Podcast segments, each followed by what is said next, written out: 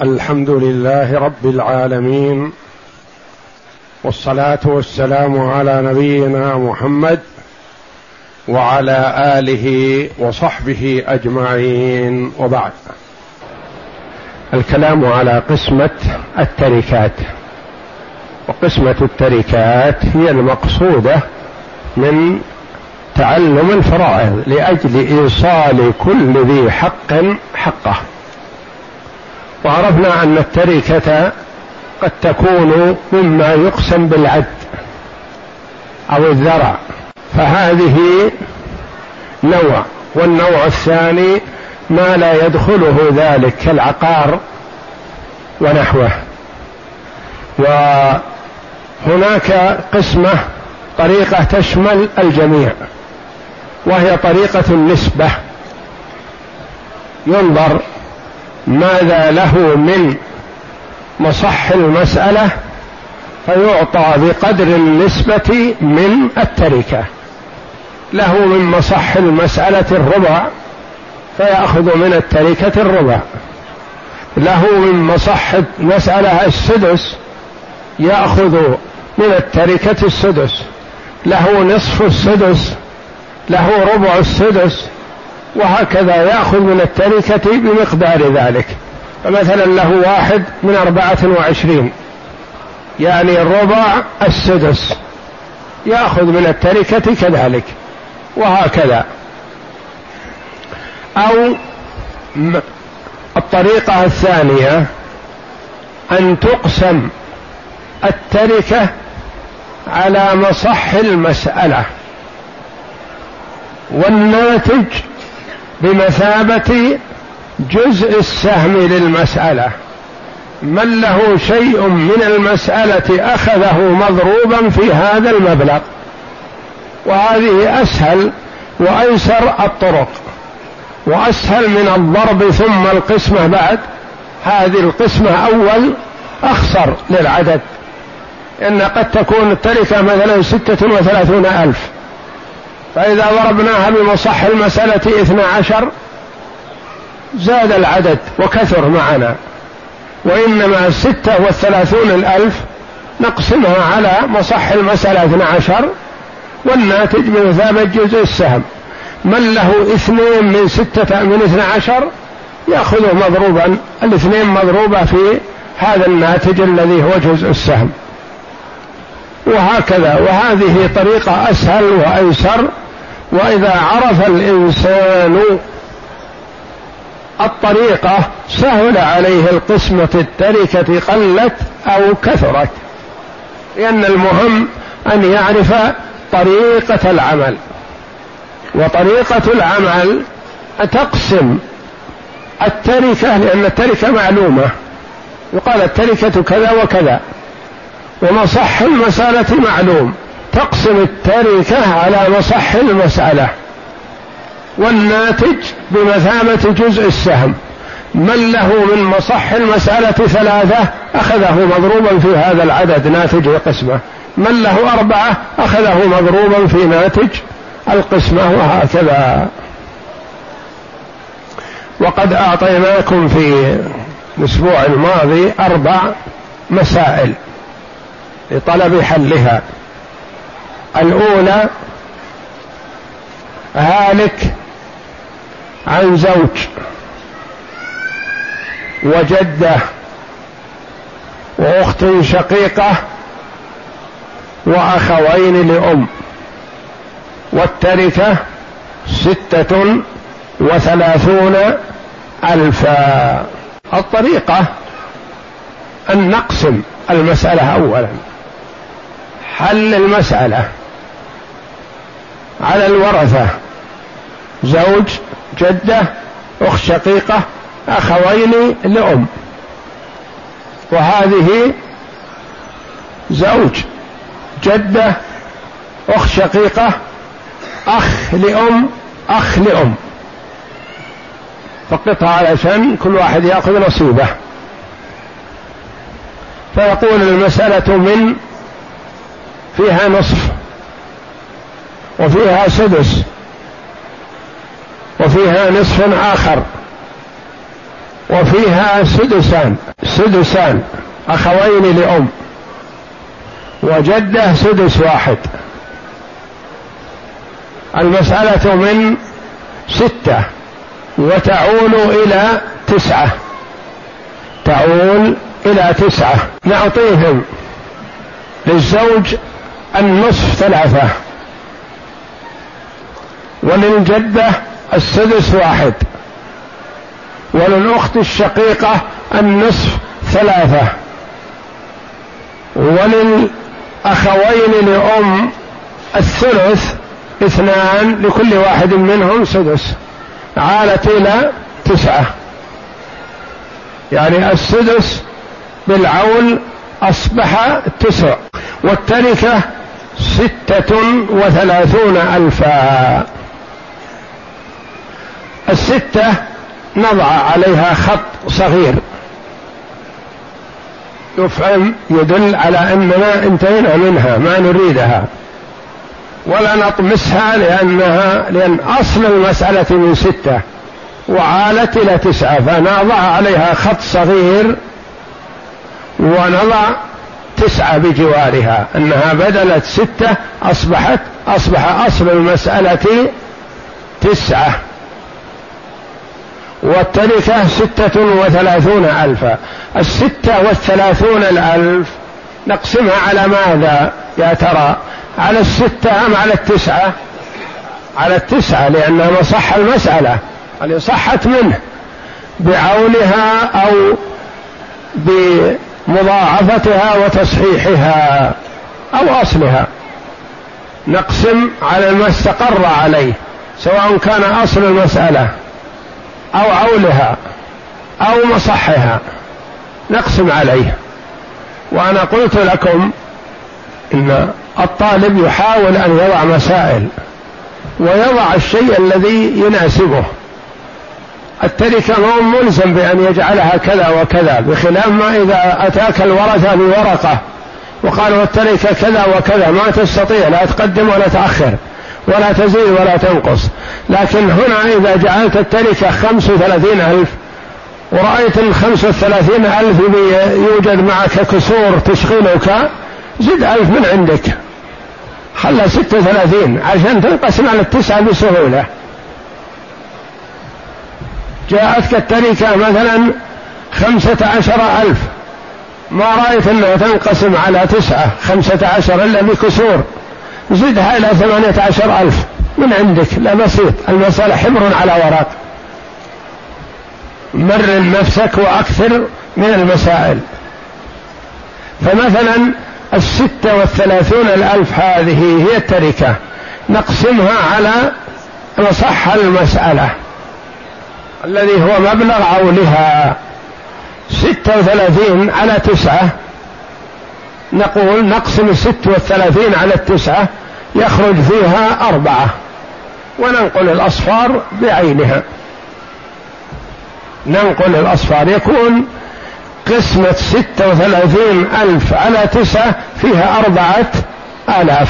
الأربعة الآلاف هذه نضرب نصيب كل وارث من المسألة فيها والناتج هو نصيبه من التركة. فمثلا الزوج له ثلاثة نضربها في ماذا؟ في الأربعة. ثلاثة في أربعة آلاف يكون له اثنى عشر ألف. الجدة لها واحد في أربعة بأربعة آلاف. الأخت الشقيقة لها ثلاثة في أربعة آلاف باثني عشر ألف. الأخ لأم له واحد في أربعة آلاف بأربعة آلاف. الأخ لأم الآخر له واحد في أربعة آلاف بأربعة آلاف. اجمع. محصل قسمة التركة اثنى عشر وأربعة ستة عشر. ستة عشر واثنى عشر ثمان وعشرين. ثمان وعشرين وأربعة اثنين وثلاثين وأربعة ستة وثلاثين.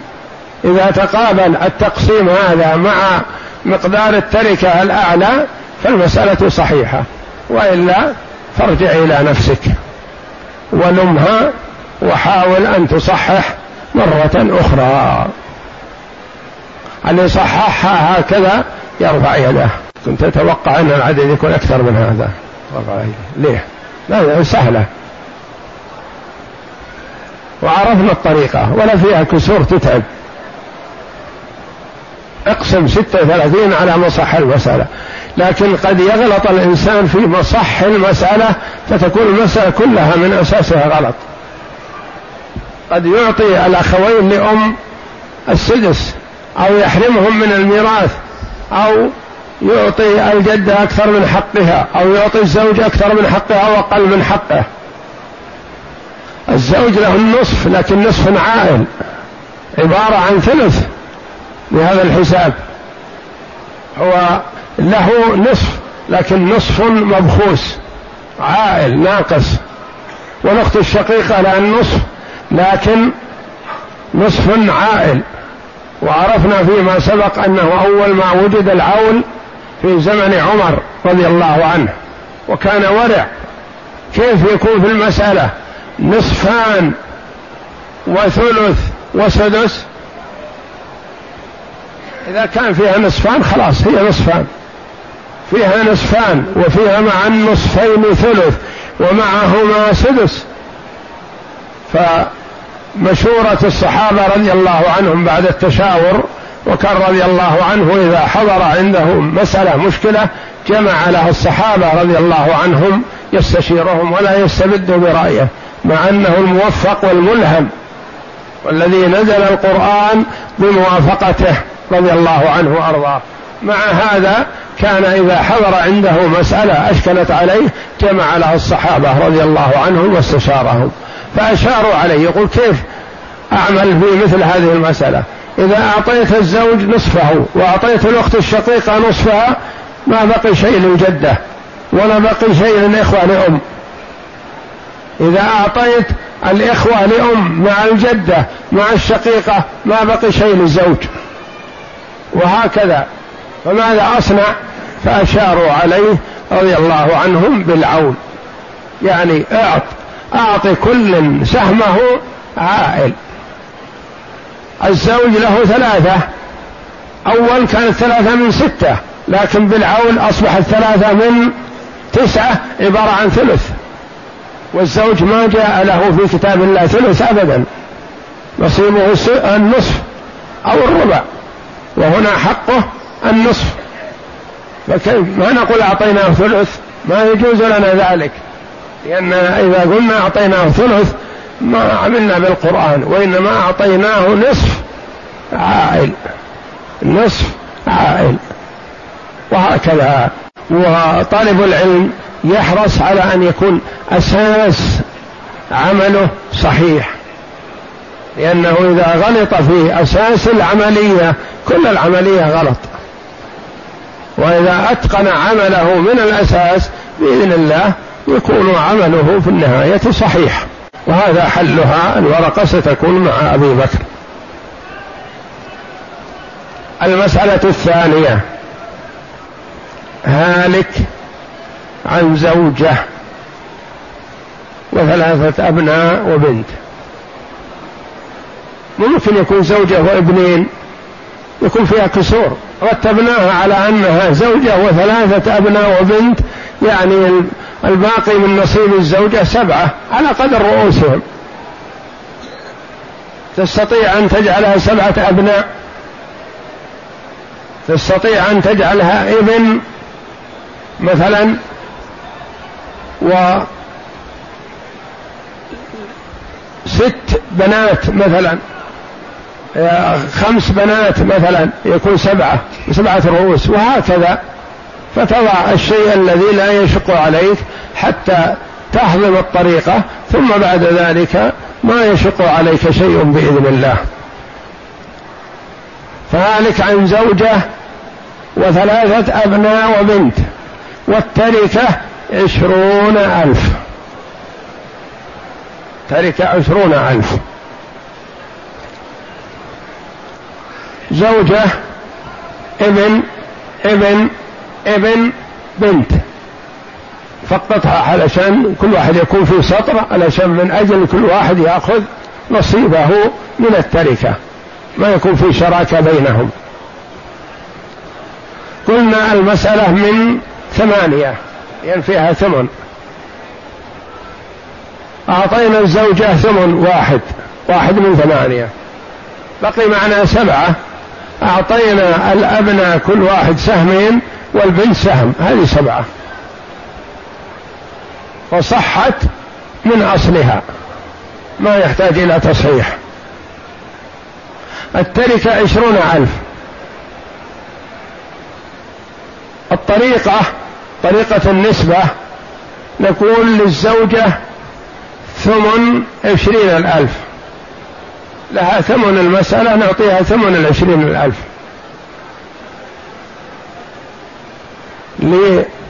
للإبن ربع العشرين الألف. للبنت ثمن العشرين الألف. أو الطريقة التي هي قسمة ثم ضرب. فنقول نقسم العشرين الألف على أصل المسألة على ثمانية. إذا قسمت العشرين على ثمانية كم يخرج عندك؟ ألفان وخمسمائة. ألفان وخمسمائة. الزوجة لها واحد. في ألفين وخمسمائة يكون لها ألفان وخمسمائة. الابن الأول له اثنان في ألفين وخمسمائة يكون له خمسة آلاف. والابن الثاني مثله والابن الثالث مثله. والبنت لها واحد في ألفين وخمسمائة يكون لها ألفان وخمسمائة.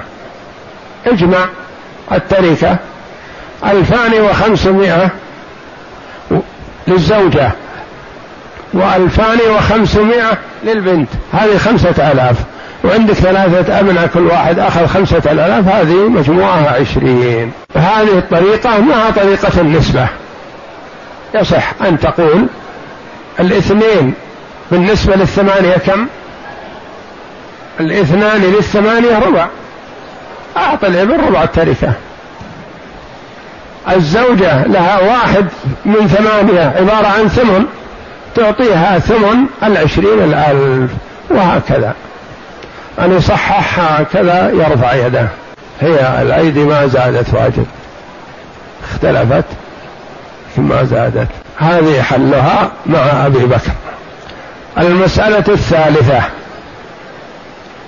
هالك عن أب وأم وزوجتين والتركة اثنا عشر ألف. انتبه هذه أب وأم وزوجتين.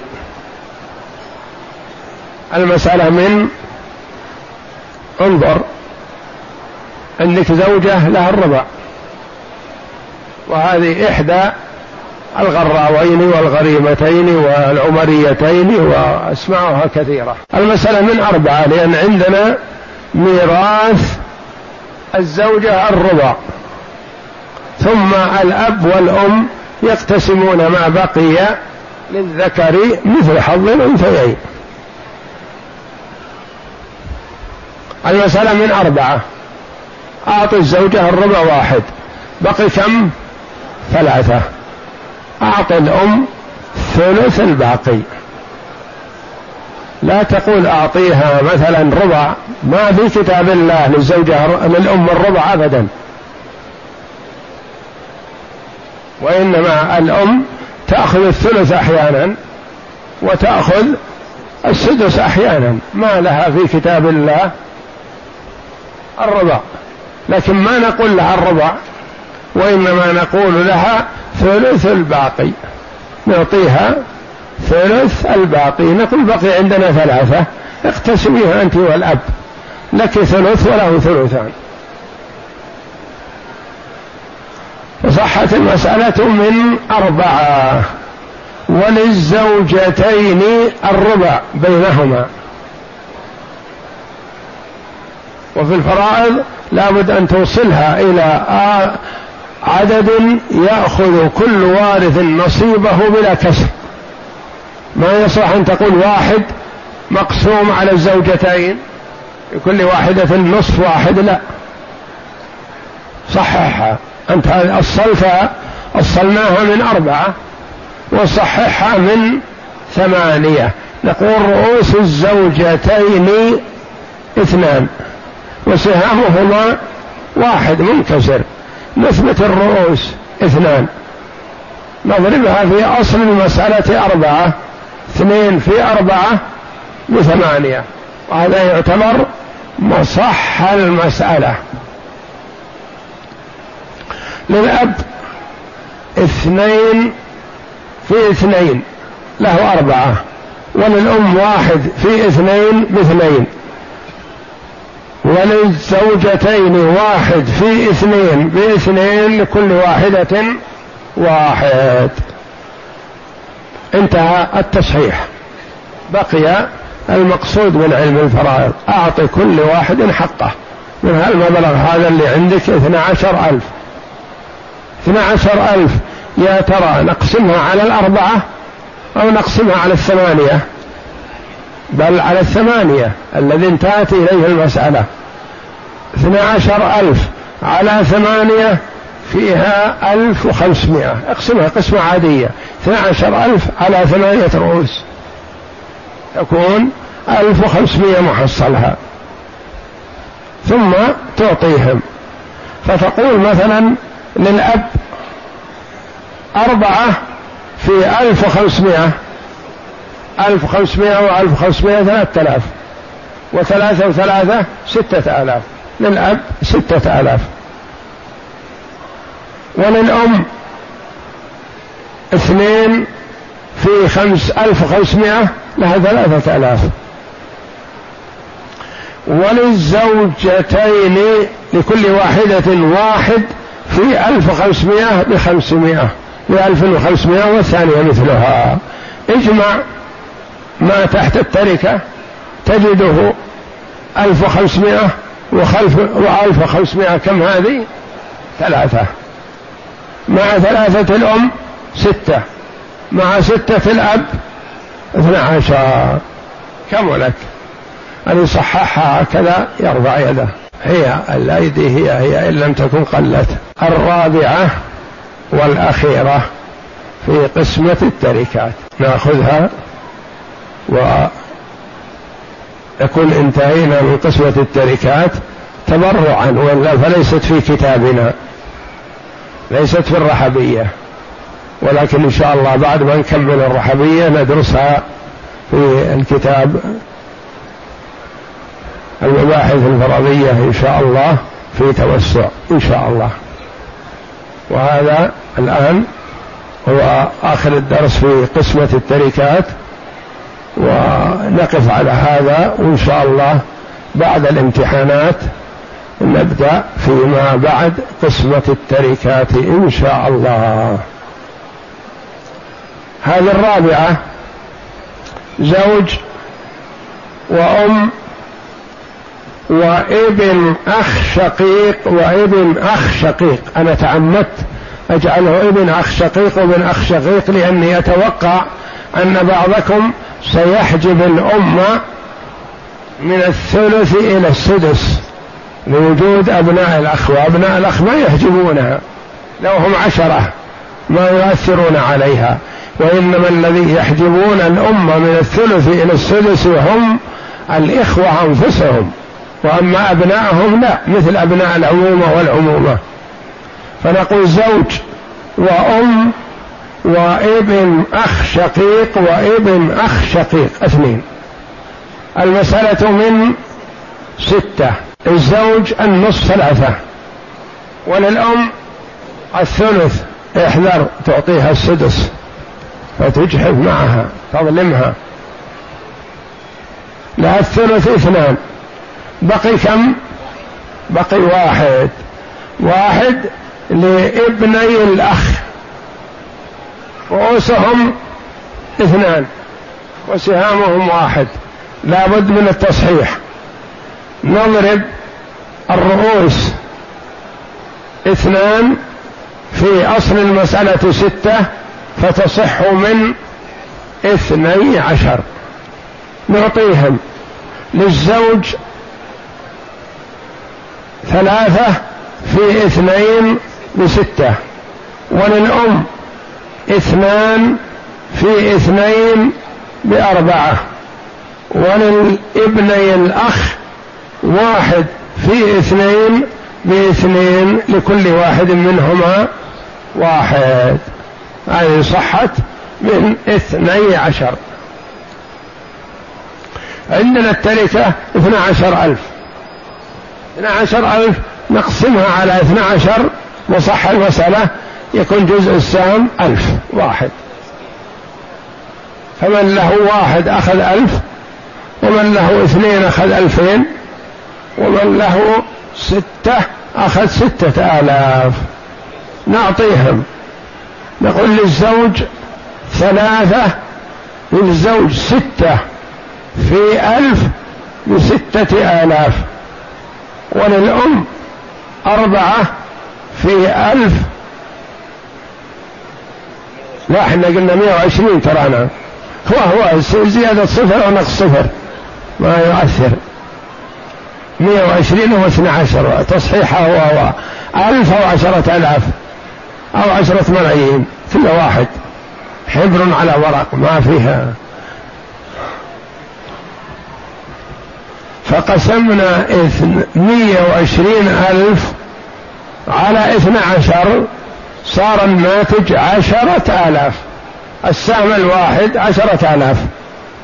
للزوج ستة في عشرة آلاف بستين ألف. وللأم أربعة في عشرة آلاف بأربعين ألف. ولابن الأخ واحد في عشرة آلاف بعشرة آلاف. ولابن الأخ الثاني واحد في عشرة آلاف بعشرة آلاف. اجمع. تجد ابني الأخ لكل واحد منهم عشرة آلاف. عشرة آلاف عشرة عشرين. عشرين مع أربعين الأم ستين. ستين مع ستين الزوج مئة وعشرين ألف. اللي صححها كذا يرفع يده. كأن الأيدي أكثر. الحمد لله. خير إن شاء الله. هذا حلها. وهذه طريقة. مرسومة في هذه الورقة مع أبي بكر. بعد الامتحانات إن شاء الله نبدأ في باب ميراث الخلف